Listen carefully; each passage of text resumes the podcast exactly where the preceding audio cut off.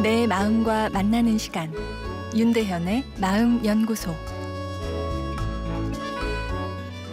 안녕하세요. 월요일 윤대현의 마음 연구소입니다.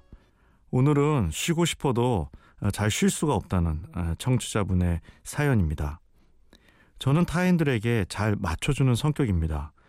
지금 친구와 사업을 하고 있는데 친구는 감정을 있는 그대로 내지르는 성격입니다.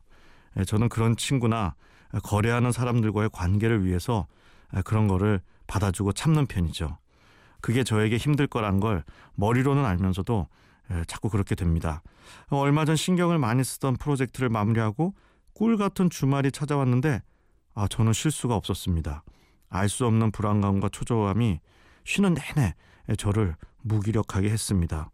그 친구가 저를 다그치고 닥달하는 것 같은 기분이 떠나질 않았습니다. 가족이나 남자친구는 어, 너 감정을 그때그때 표현하라 어, 말해주고 조언해주지만 어, 일을 하다 보면 제 감정대로 할 수 없고 자꾸만 삼키게 됩니다. 일이고 뭐고 훌훌 다 털어버리고 그 친구와의 인연까지 끊고 싶은 마음이 자꾸 듭니다.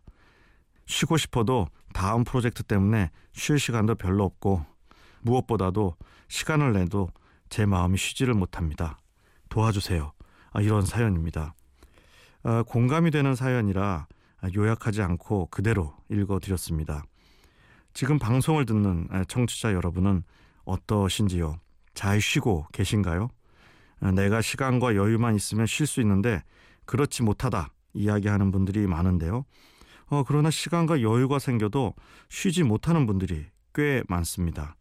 오늘 사연처럼 일 때문에 시간도 부족하지만 시간을 내도 마음이 쉬지 못하는 것이죠. 꿀 같은 주말이 찾아왔는데도 쉬지 못하는 것을 심리적 회피 반응이라 합니다. 주말에는 내 마음을 행복하게 할 사람을 만나거나 문화를 즐겨야 하는데 뇌가 너무 지친 나머지 아무것도 하지 않고 음, 현실에서 그냥 도망치고 싶은 마음이 드는 것이죠. 회피 반응이 생겼다는 것은 뇌의 감성 배터리가 방전되었다는 증거입니다.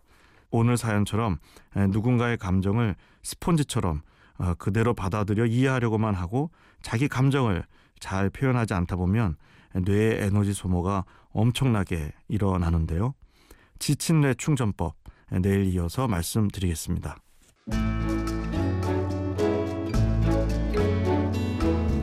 윤대현의 마음연구소 지금까지 정신건강의학과 전문의 윤대현 교수였습니다.